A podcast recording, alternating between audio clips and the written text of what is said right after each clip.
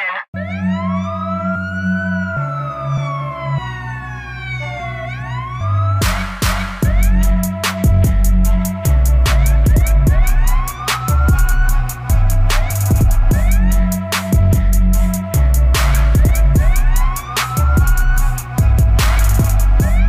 Hello, Sideshow fans. Welcome back. Season 3, Episode 2 of the LEO, the Law Enforcement. Is that what it was? Law Enforcement Officer?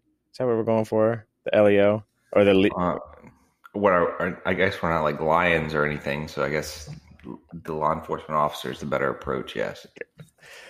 well, welcome back. Uh, we're glad to be back. Season 3's popped off pretty good. You got some pretty good listens from the first episode coming back. Mm-hmm. So we're glad. Thanks. Thanks for uh, listening. Thanks for sharing. Get the word out. And uh, we're back at it here for episode two Illinois' Deep Dish, which is HB House Bill 3653. You know, I did originally title this episode Illinois' Deep Dish of BS. Can can can we just clarify something before we go on? Is it is there an S on the end? Do we pronounce the S or do we not? Uh, well, I had to pronounce it because I I know. had to show possession, you, but you, you've heard people talk and they like pronounce it Illinois. I don't agree with that, but I'm not from Illinois, so I think they should be the ones that decide. Do you want to do I some always thought it was research? like, silent. silent? Yeah. I, th- I thought it was silent too. Illinois. Illinois. All right, here we go. I'm looking it up right now. Don't you remember like Scruff McGruff, Chicago, Illinois, three oh three five two? Yes, yeah. Here, I I got it. It's I yeah, it's Illinois. There's no S. Okay, just checking. I'm gonna play it. You can't hear that, can you? Mm. Oh yeah, I just played it for myself. Well, Google says Illinois. All right, good. That's what Moving we're on. going with. My question to you is: if you're if you're going grammar and, and like pronunciation, when you type in Illinois and you want to show possession, do you add an extra S and put the apostrophe S, or do you put just apostrophe? I think it's the word that comes. Doesn't it depend on the word that comes after? I don't know. That's why I'm asking. No. All right, we'll find out. Okay, so let's get this party started here. Uh, police word of the day, Patrick. I know what you know. This is the Nolo Contendere. Is that how you pronounce that one? We're the like- what? Nolo Contendere. That's how I pronounce it. I always thought it was Nolo Contendere. Really? Yeah. Let's look it don't up. I mean, in layman's terms, it means no contest.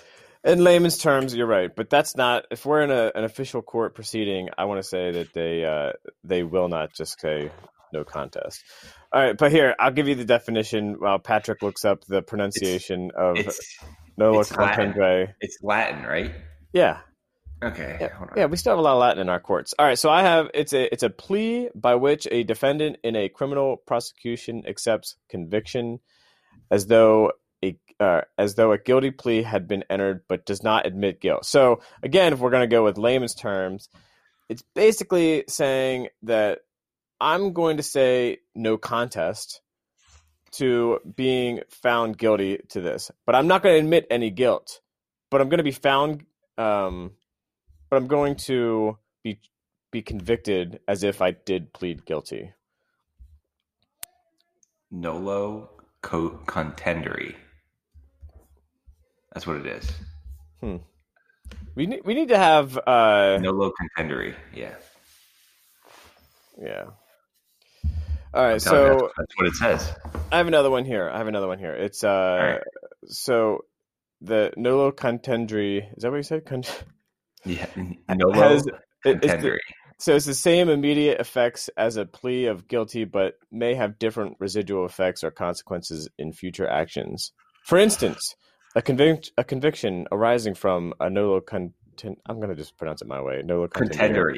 Contendere. contendere plea is subject to all the penalties, fines, and forfeitures of a conviction of a guilty plea in the same case and can be considered as an aggravating factor in future criminal actions. However, unlike a guilty plea, a defendant in uh, nolo contendere plea may not be required to allocute. Allocate? The- no, it's not. It's not allocate. It's allocate what? the charges. what the heck does that mean? It means I think it means that you know how when when you're in a criminal proceeding proceeding and they they do want to enter a guilty plea, what do they have to normally do with that guilty oh, plea? Uh, collo- a, a colloquy. Yeah, yes. a guilty plea colloquy. Well, I don't think they have to do a guilty plea colloquy with this because they're not admitting guilt. So, you know, in a guilty plea colloquy, uh, the defendant is basically giving the judge facts of the case so that they can prove that they are guilty. Uh, hmm. And in this case, they don't have to do that. So, what you're saying is that they're basically admitting that there's enough evidence that they're guilty. They're just not technically admitting guilt. Yeah, they're saying that if it went to trial, a jury would convict them. However, they're still keeping their innocence, I guess, and and saying, "You got me. You got me," got even me. though I don't agree with it. Mm-hmm. My goodness, we should have a vocab day on this one. Because I, I, even have more. I, I think I have more coming up in this. It's not going to stop here. You have all these uh, Latin terms like nolo contendere. I want to. You could look up that allocu. I'm gonna. I'll look up that pronunciation too. The A L L O C U T E. We we apologize for the not so much vocab prep on this or pronunciation prep. Yeah, but nolo contendere in layman's terms, we always just use it as the person's pleading no contest. Uh, yeah, that makes it easy. No contest, and you'll hear okay. that in certain trials where instead of guilt, they'll plead no contest. Allocute. So I was I was pretty close. All right, next moving on. Case of the week. Uh, I thought this was pretty appropriate, not only because we're talking about this House Bill 3653 and some of the stuff that's in there, which it'll tie into later, but also with the uh, the uh, the the I guess the rhetoric or the, the that the police are now becoming more of like a military force. But that's that's not the case. But this case is the people versus v Wells, and this is a 1985 case. So if you're going to Google this, uh, if you don't want to use the link in the show notes, make sure you type in there 1985 because there is another people v Wells from early 2000s. So Hey, make sure when you drop this on Instagram, you add a uh, Bernie Sanders meme to it. We have to, oh, dude. Listen, I went to bed last night and I ended up scrolling through Instagram and it, dude, some of those are really good. Like Weekend at Bernie's, he's sitting there. Did you see that one? Whoever like created those mittens, uh, Alan at work was telling me like she, I guess it's some schools teacher or something. I don't know if this is true, but was created the mittens and was saying that like she's gotten so much like response to trying to get the mittens and she's like i don't make mittens anymore or something like this because everybody's been reaching out trying to find these damn mittens. Wow. I've seen i've seen more of him than my like wife. Yeah he's everywhere right now. He did look miserable. I mean it was yeah. cold. He's old. Yeah. So all right people v Wells. This does not include Bernie Sanders. Okay, so we have our Wells, David Mason Wells. He appeals his, uh, a trial court uh, decision to suppress evidence. Uh, he pled guilty to selling cocaine, and the trial court granted him probation. Well, Wells seeks reversal, contending that uh, posse comitatus. There's the other. There's the other Latin term for you, buddy. Jesus. Posse comitatus. Yeah, uh, prescribing willful use of the military to execute the laws was violated, and thus his suppression motion should have been granted. So basically, and I'll give you. A, I'll go deep in, go deeper into this here, but posse comitatus is an act. It's um an act that in our uh, U.S. law that says that the U.S. military cannot be used to execute the lo- laws of the state or laws of the uh, like local police ordinances and things. So you know you, you just can't have the police uh, like you can't have the military pulling traffic. You can't have the military uh, arresting you for uh, you know disorderly conduct. It's, that's that's what it does. It, it prevents that. So uh, here we go. So in September of 1982, with the goal of taking illegal drug dealers off the streets, the city of Oceanside, and thus uh, minimizing the the the sale of drugs in nearby Camp Pendleton, the Navy Investigative Services, the NIS, initiated what they called an, an initiative uh, criminal investigative operation by soliciting the assistance of the Oceanside Police Department. Uh, the operational plan called for the NIS agents and all military policemen to be used as confidential informants immediately under the supervision and surveillance of a particular uh, police officer. So, uh, on June 14th, 1983, the NIS agent uh, Daryl Merkerson was working undercover in the Buccaneer Beach area of Oceanside Officer William Ziegler was also observing within hearing distance of Merkerson.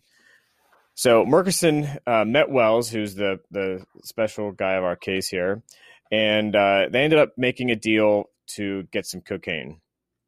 And Wells ultimately A bindle. a bindle. Yeah, I, I don't know the this this article that I have in our notes here has many spelling errors, so they need to also work on some of their stuff. However, uh, they agreed on getting some some cocaine, and Wells delivered the cocaine to the officer. Uh, it was actually wrapped in two five dollar bills, so which was uh, the change from the the money that Markerson had given Wells. So anyway, uh, Ziegler arrested Wells along with two other cocaine sales suspects. Uh, and and if you don't know this, it sounds in in my experience here, it sounds like Wells was the middleman. You know, he was he was the connect. Uh, so he probably, you know, we've seen this also where he ends up getting a piece of the pie. He gets some coke, he gets some money out of it, whatever. So Wells contends that the regular and systematic assistance by the military policemen to civil law enforcement in the execution of civilian narcotics laws is in violation of the uh, posse comitatus and uh, and therefore that evidence should be suppressed because again it says that you can't use the military to execute the laws of the the state or the local laws. Um, to quote that, it says uh, to yeah, the U.S. Constitution invests in Congress the power to provide for calling forth the militia to execute the laws of the Union. Uh, let's scroll down here. In light of the language, background, and apparent purposes of the Posse Comitatus Act to stop the state use of federal militia, particularly in policing state elections, and to prevent the subjugation of citizens to exercise of military power and regulatory, uh, prescriptive, or compulsory nature. Uh, they found no violation of this act the way that they had used uh, the agents, the NIS agents, as undercover informants. So uh, I think what Wells failed to realize here is that if the military had carried this out on their own, he would have had a good case. However, because the police were executing their own drug operation with the help of military personnel, it didn't violate the Posse Comitatus Act. Uh, and I can tell you that um, throughout many uh, agencies in the U.S., we have different federal agencies working with us. The the three letter agencies, ATF, DEA, FBI, uh, working with us. Uh, we have what they call them task force officers or TFOs that uh, help them out, uh, and we even we even have a military personnel working with our agency, and I think that mm-hmm. uh, you know they they can assist us in ways that uh, well, they assist us in manpower and and some of their resources that we don't have. So, but they're not the ones going out and and doing our business. They're you know always assisting us in our execution of enforcing the law. So, can I just say that if you keep saying posse comitatus, you're going to eventually Chuck Schumer it and say erection. I'm glad you sent me that yesterday. Dude, I just got notification that Larry King died. You know, Larry King survived COVID, didn't he? He had it a couple weeks ago. So. Man, it's, well, he was like up there in age. Yeah. Breaking news. Yeah, well, somebody else died. Who was the baseball legend that died? Oh yesterday? my gosh! Don't even Hank. get me started. Hank Aaron, Hank. man, Yeah. home run king. That was sad. I'm a, I'm a Braves fan, so that was sad. Nice guy. Everybody says he was a great guy. All right. Henry so Aaron, rest in peace. let's move into this House Bill 3653. And uh, for this is an interesting piece of legislation that's going through Illinois right now that I wouldn't be surprised if we see similar things that come through the rest of the states. But what the reason why we wanted to talk about this today is because some of the things get thrown out of proportion, and uh, Patrick and I have we have, we have different views on this thing. Like so, the media portrays it as one way, which it seems like, for example, and this is the very first example. well, we talked about this last week. They have their their version of how law enforcement should do their should do the job, and we have our own version because we actually do it. Yeah. All right, so uh, this this is being listed in the in the papers as a piece of legislation that is supposed to bring significant changes to policing in Illinois, and this is kind of like what you just said, Patrick, where we're already doing this stuff, so uh, it's kind of like a look over here type of thing from the media. Uh, but again, yeah. So like I wrote down here, some of these issues are not issues at all. So let's go through this. And, and the, the bill is broken up into a couple different sections. The first section we're going to talk about is uh, police accountability. And we talk about reporting in custody deaths. They're making that a requirement. But have you ever heard of a police department that doesn't report on in custody deaths? Uh, geez, not probably not not even within the past 10, 15, 20 years. Oh my gosh, it's got it's it's got to be longer than that. Just how do you No, not? you- come on, you you you- you're a little naive to the, some of these podunk police departments in the middle of nowhere, but you know, still, right? It. I don't know who doesn't report that. Yeah. Yeah. What about here? The uh, requiring police to provide a predicate offense for resisting arrest. Well, so there are they talking about like when you go to arrest somebody, you charge them with resisting arrest. There has to be another offense to that. Yes. So, so you, I guess the only situation where that wouldn't occur, where like, I guess you're like arresting somebody for like a warrant or something. Uh, does that count as a predicate offense? Uh, I don't know, but I think that is probably the only thing that I can think of that there wouldn't be an additional charge. Uh, so, Yeah, like for the audience who aren't police officers, is that if I'm going to arrest Patrick Cortland for assaulting his wife, then the and then he resists arrest, he would still get charged with, you know, the assault on his wife Right. as well as resisting arrest. So I think what the me what they're trying to get through here is that officers just can't arrest somebody for resisting arrest. That there has to be a lawful arrest to precede that. And again, great, no problems with that. Go ahead and do it. We're not going to fight you on it. It makes sense. Good. You know, write it down, make it a thing. And maybe that's what this is more aimed at, Patrick. To those, like you said, podunk police departments that don't have some of these rules in place. Yeah. Uh, prohibits chokeholds, huh?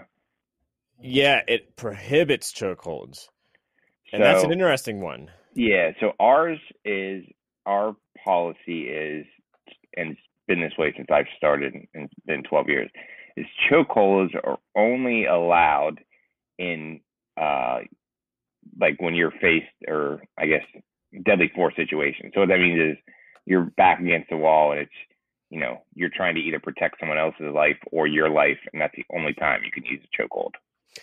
which makes sense. You know, Right. it, it's actually they prohibit chokeholds except in a deadly force scenario. So again, Correct.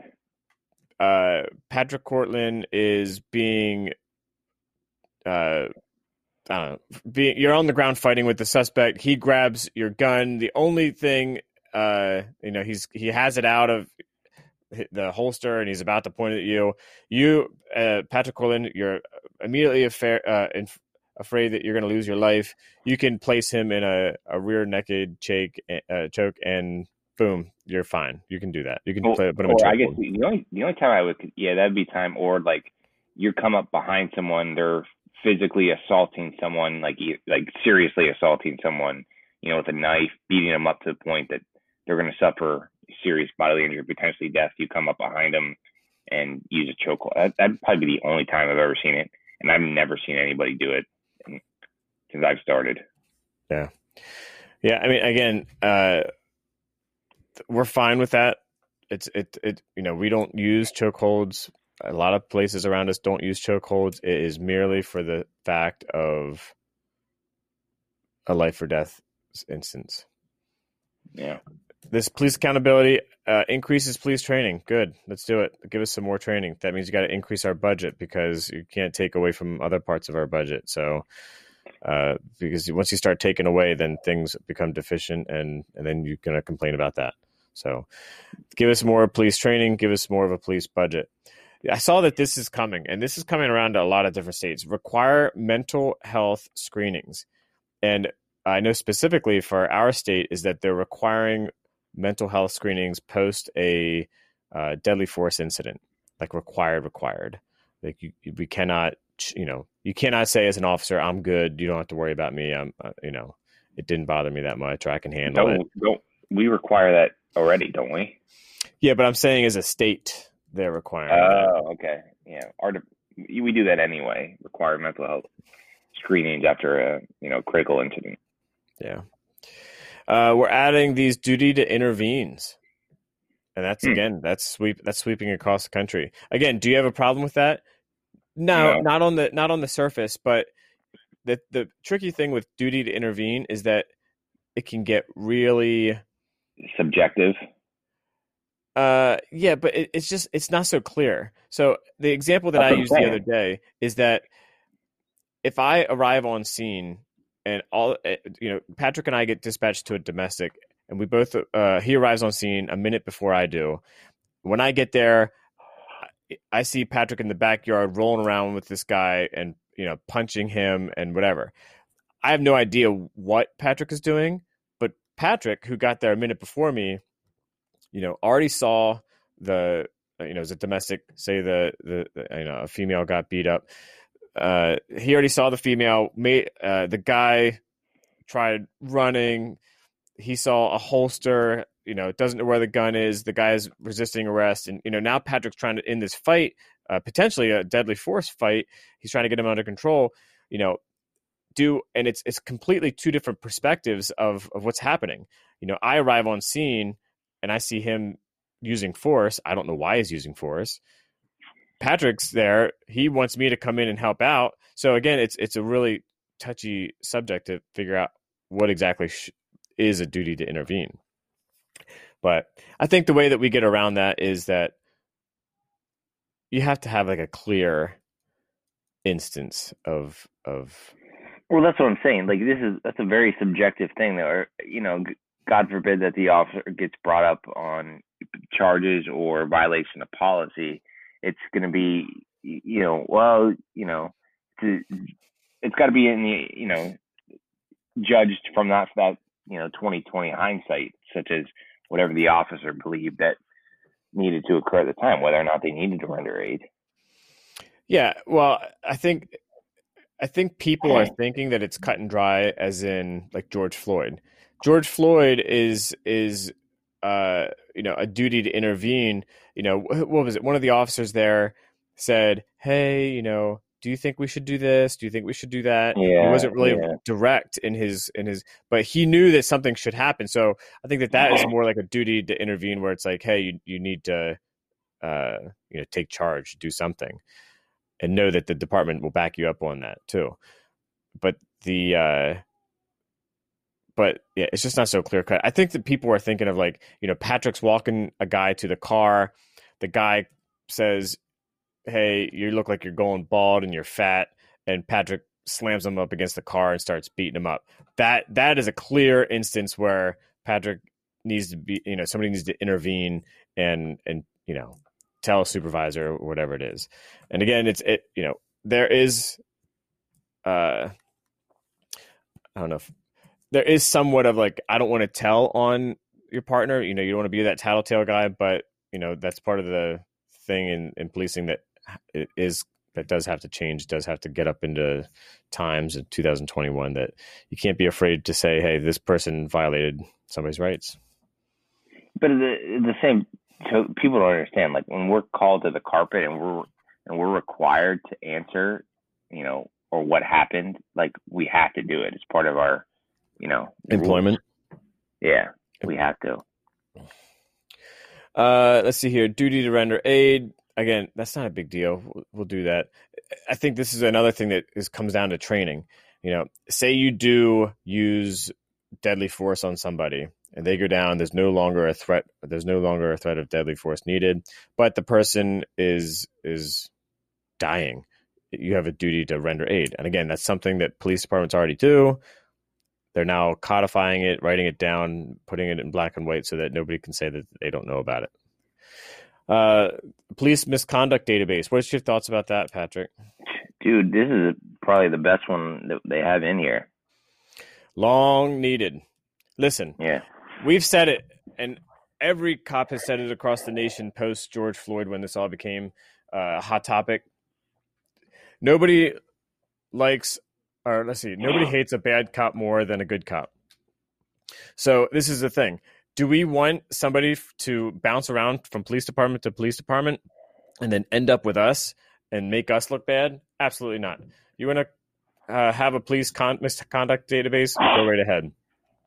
But i can see issues being with this because yeah it, it, it would have to be just like founded complaints you know yes, what i mean? Right. And that's that's the issue i could see is that it, are these complaints founded or not? Because just like anybody whether you know whatever occupation you have you do not want to be labeled a certain way just because somebody doesn't like you. Yeah. We get we get tons of frivolous complaints all the time against officers that are investigated and determined to be you know not factual or falsified and all that type of stuff. So it's got to be founded complaints. Yeah. Well uh let's move on to the reforming detainee and prisoner rights uh, this is one thing that maybe this is specific to Illinois, but the the uh, they're codifying it now that uh, they have the ability to make three free phone calls within three hours of arrival at a police station and before questioning. Really? That seems a like a lot. Man, I don't know how that's going to be put into place either.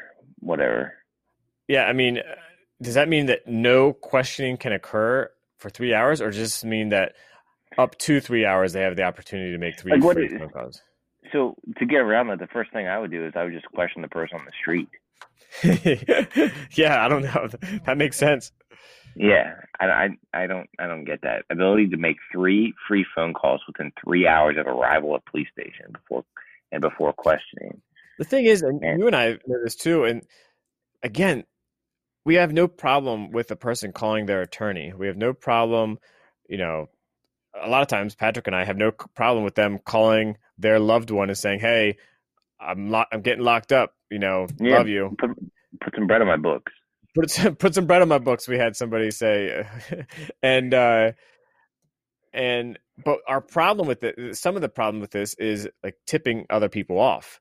So, uh, you know, you're talking, hey, I just got arrested. The cops are on to me. You know, take that package from my bedroom and give it to, you know, p- give it to Frank.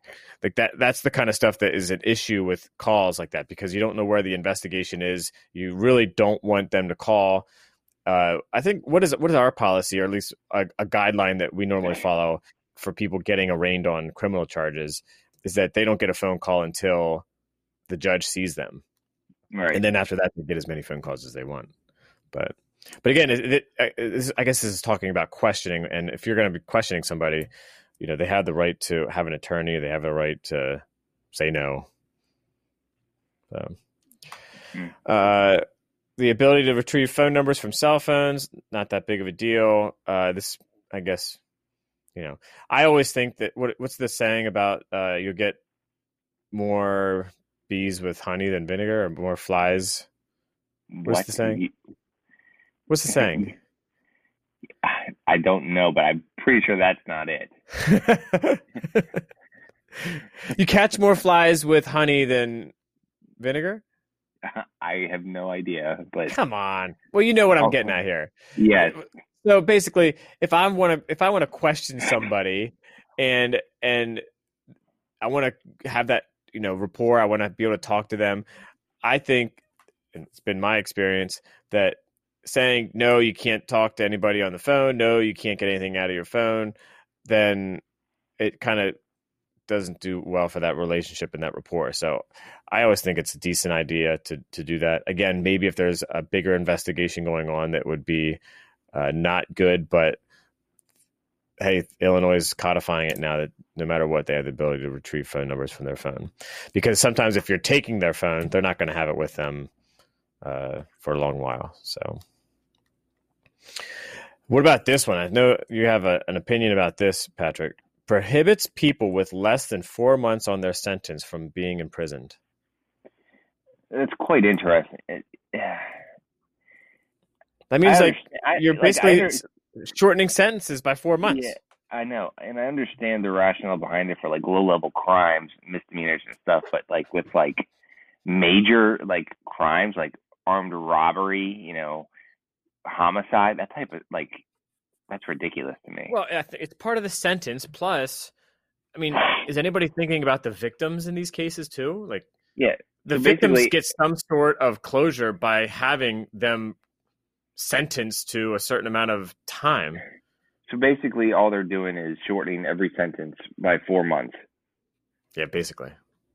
I mean, kind of because they're going. They're going. I think I read further that you know they can be put out into like a, a like not halfway like house. Release, yeah, like a halfway house. Yeah, so they right. you know so they're technically still in the system, but they're not imprisoned in jail. Yeah, that, that makes a little more sense to me. Which they already do that. Oh my gosh, they do it all the time. It's a it's a money saver. It's it's you know it helps Yeah. them get reintegrated in society. You know, it just it, uh yeah, I see it happening a lot. But again, I don't know, codifying it. I think this is you know or pacifying the public somewhat. Maybe maybe these. What about uh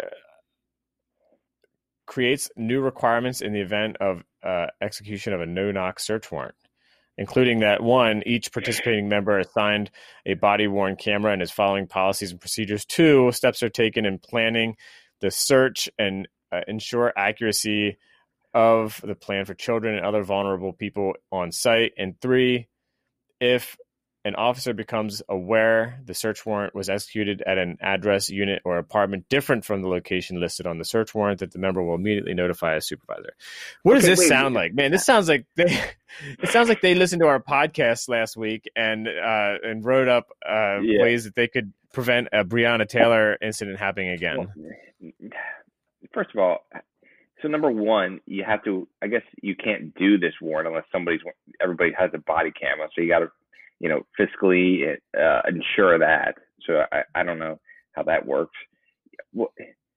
If all okay, so they're following. poli- Number two, accuracy plan plan for children, other vulnerable people. I mean, yeah, that's response to Breonna, but I mean, we technically, theoretically, you already do that when planning a search warrant. And number three, if an officer comes aware was from the location listed, isn't that like we can't we can't even do that, right? What do you mean? Number three, if an officer becomes aware the search warrant was executed and the address at your apartment from the location listed on the search warrant, that the member will immediately notify people who ensure an internal investigation ensues. Oh yeah, I mean that's that's that's against the law. Yeah, I don't, I don't, I don't. That's what I'm saying. You execute a search warrant at an address that's different from the location listed on the search warrant. How the heck does that work? I don't know. But you know, I number two with with the steps being taken to in the planning of the search warrant to ensure accuracy and plan for children and other vulnerable people. I just keep remembering from that video the SWAT guy saying about how he's Oh, done. yeah. You know, they have done workups for the search warrant, and they said dogs, and there there was no dogs, or vice versa, and then you know there was no children, that there was children. So again, I can't, I can't, I can't get over number three. I, I don't understand that one. Like, is is there really a problem with executing warrants that are not on the on the listed on the search warrant? Yeah. wh- wh- What's what do they call what? What's the uh, rule where, where you like make, might make a mistake or a typo or something like that? Uh, good faith here. exception. Yeah, maybe maybe that, but I don't know what the heck they're So they're like about. eliminating the good faith exception. They're I don't even know what that is. no. So okay, folks.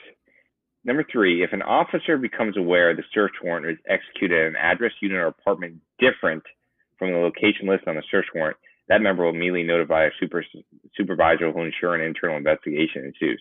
So basically, what they're saying is, if you violate the law and if you violate the law and execute a search warrant at an address different from what is listed, you're supposed to notify a supervisor,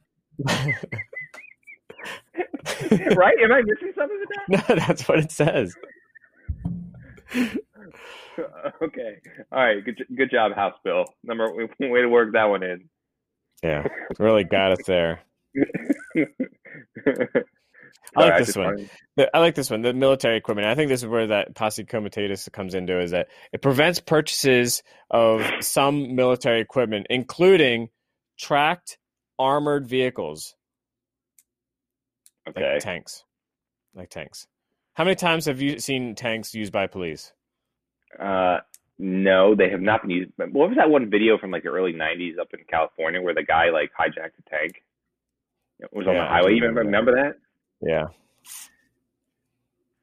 yeah, but that wasn't the police. I know.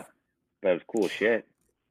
weaponized aircraft you have to watch out if you're in uh in in Virginia because uh, you know their weaponized aircraft is en- enforces their speed limits down in, in there. I'm joking. Grenade launchers.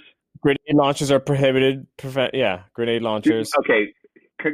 You you say the next one because I want to get to the last one. Firearms and ammunition 50 caliber or higher. So again, okay. I, I don't even know if our QRT. I'm guessing our QRT team has a 50 cal rifle, but uh, yeah, I guess All you right. just can't purchase it from military. this is All right, go ahead. best. Bayonets. Oh yeah, Really. They Bayonets. prevent- Yep. Fixed bayonets. Frank, when the hell have you ever seen anybody outfitted with a bayonet? Never. Actually, I don't even know if our rifles have the bayonet stud on them to accept the bayonet, but Did you have Did you have bayonet in the military? yeah, yeah, you had to do bayonet training. Okay. I haven't ever had to fix a bayonet. That's what. Actually, there is stories of uh, you know in the Operation Iraqi Freedom of of people with fixing bayonets. I can understand that. It's close combat, but you know, still, we're not. It's not like this is what what. There's got to be some like old like Civil War movies. You know, fix bayonets. You know what I mean? Yeah, like Gettysburg. Yes. The thing Yeah, is, is that dude, are you kidding me? Like, how many police departments are like actively purchasing bayonets? How many act- uh, police departments are purchasing grenade launchers, weaponized aircraft, uh, tracked armor? Ve- like, it's just it, it cracks me up. And I guess I don't know. I, again, I think this is more of a, a to pacify the public or to make news. It's, I don't see it happening. I mean, whatever. All right. Moving But on. I will tell you that some of the stuff, you know, this military equipment and uh and it's not really particular to military, but I see it used in in SWAT teams and you know, if you want to carry it you can, but you know, some of the stuff that the military has like these the, the good SAPI plates or you know these these plates for your vest carriers they uh you know that is good stuff to have it's not necessarily military though Mm, yeah. Uh, so we have another one here with uh, court reforms. Uh, not too long here. The uh, court reforms abolishes monetary bail. Oh God, we're getting into this again. Following suit, uh, there was a couple states that did. Yeah, New York. And we talked to Zeke back in season one about their Yeah. uh, abolishment of monetary bail. And, he said uh, it was a mess. Yeah, New Jersey had some. Well, New York tried to follow New Jersey, but New Jersey, to their credit, because they're a great state to be born in, had uh, you Yeah. know had a little more, you know, I guess rules in place to you know, for situations involving monetary bail. However, New York said, "Eh, we're just going to get rid of monetary bail for the everything except for like these certain violent offenses, which is like five crimes." Very few. Yeah. Let's see what else. Oh, this is weird. I thought this was actually. I thought this was kind of BS. Uh, the ends the practice of suspending a driver's license for failure to pay. Yeah, you you you get your license suspended for failing to pay. I'm not necessarily against that. However, what is the punishment for getting a ticket and then not paying the fine? Well, I mean, from it, it, it appears as though nothing. so Seriously, like, mm, mm. wh- why do you even need to get a driver's license then? I mean, you just keep you just keep get racking up fines. I They'll mean, keep I, suspending I'm you. And, assume, I mean, I'm assuming they're going to turn into a warrant and you'll have to answer to it. But again, it's the same thing. Like, okay, you got to pay this fine, but we're never going to suspend your driver's license. Yeah, I, I don't, I don't understand that one. But I mean, I, I understand the rationale behind it. We don't want to, you know, we don't want to put people who are facing financial hardships, you know, make them um, beat them when they're down and suspend their license. However, there has to be some, you know, ramification or repercussion for not paying a fine. Like you violated the law, you got a ticket. It happens to everybody, so you have to pay a fine. But it, it- here's the thing with, with uh, Frank, you you know as well as I do. Like it's not like the court says, okay, you got to pay 198 dollars now within 10 days. They got they got payment plans for like months, years. uh, I've seen them go like a five dollars a month Yeah. for years. So yes, it's it's good that we end the practice of suspending driver's license for failure to pay. The problem with that is there's really no repercussion for getting a ticket and not paying the ticket. Right. And you can see people taking advantage of that. Yeah. Uh, let's see here. They allow courts to deviate from mandatory minimums. You know, that's not too bad. I don't like how some states have eliminated mandatory minimums. Uh, I don't know. I might be alone on that one, but I think that you know, you you commit an offense that meets that a certain level of violence. Uh, that that you know you should know that you're getting a mandatory minimum. That's me, but I, you know, it's not bad to allow the court to deviate from that because I know some judges don't like mandatory minimums because they feel like they're being boxed in with their Yeah. sentencing. Uh, and I get that because they want to have some discretion too in, in their sentencing. Uh, so I don't have a problem with that. However, mandatory minimums are usually for like those appropriate, like for, you know, it's for like guns and drug cases. You know what I mean? Yeah. Yeah. Which again are more like the violent cases. Right. All right, coming into the last section here, the uh, the police licensure. Uh, so we could lose police could lose their certification if convicted, uh, enter a plea of nolo contendere, sentenced to supervision, conditional discharge, or found guilty of the following of any wait. felony. So, so what they're saying, sorry to interrupt. They're they're saying that you could not get your like ability to be a cop. Right. Well, and I'm looking through the. Are you kidding me? Well, so the the list here, the new ones that they just added are the ones that I have starred. But so basically, to just to finish my sentence here is that basically any felony is going that is going it could is going to possibly lose your certification, and then the following misdemeanors, and you know some of them are, uh, some of them are Aggra- appropriate. like- aggravated aggravated assault. Like, are you kidding me? yeah, I mean that's that's appropriate, wouldn't you say? yeah. criminal sexual abuse, indecent solicitation of a child, prostitution, uh, keeping a place of prostitution, uh, deceptive practices. These are some that are specific to Illinois, but theft, theft's an interesting one because theft can be, it has to be misdemeanor theft. You know, well, so, it, it's it's uh, they, well, I don't even know if Illinois has summary right? but- I don't know. theft. that's because theft is considered you know, the criminal falsely. Right. Yeah. Deceptive. Escape, uh, aiding escape, harassment of jurors or witnesses. I mean, all these are like obvious, right? Uh, but here's these are some of the ones that we uh, that they just added: solicitation of a sexual act, public indecency, which public indecency sounds like it could be vague, but I don't know if it's it's you know whatever. Indecent solicitation of an adult, solicitation to meet a child, domestic battery. So that one that one could be an interesting one. Yeah. All domestic violence convictions prohibit one from carrying a gun, so that's why you would you'd be decertified. Interfering with reporting of domestic violence, transmission of obscene messages, hey, you got to be stop sending your uh, dick pics. un, un, by, unsolicited dick pics. Harassment by telephone. That's interesting. Yeah. Uh, you know what they should add to this? Unlawful use of a computer. they have. I don't even. I don't. I don't even own a computer.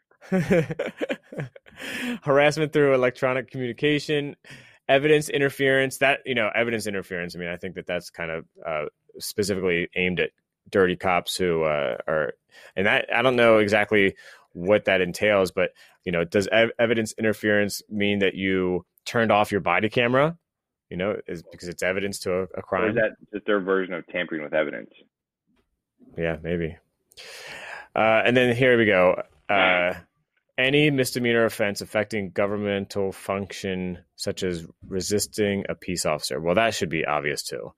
If you're a cop and you're resisting another or cop, witness tampering. Yeah. Yeah. Yeah. Uh, let's see here. They implement uh, two new officer misconduct databases. We already touched on that. And uh, let's see here. They're going to decertify officers for using excessive force in violation of state law. Yep, no problem with that failing to intervene or render aid. This is going to be a tricky one. You know, we talked about it earlier. How clear is it? How subjective is it? Um, is it going to be so clean and clean cut? I, I doubt it. There's going to be definitely some cases that come out of there. Uh, tampering with dash or body camera for the purpose of concealing, destroying, altering evidence. Uh, I can tell you that over the years, I've seen some pretty funny things happen with body cameras or, or MVRs, even too, where they point the point the camera up to the sky. Yeah. Uh, they unplug them, they turn them off.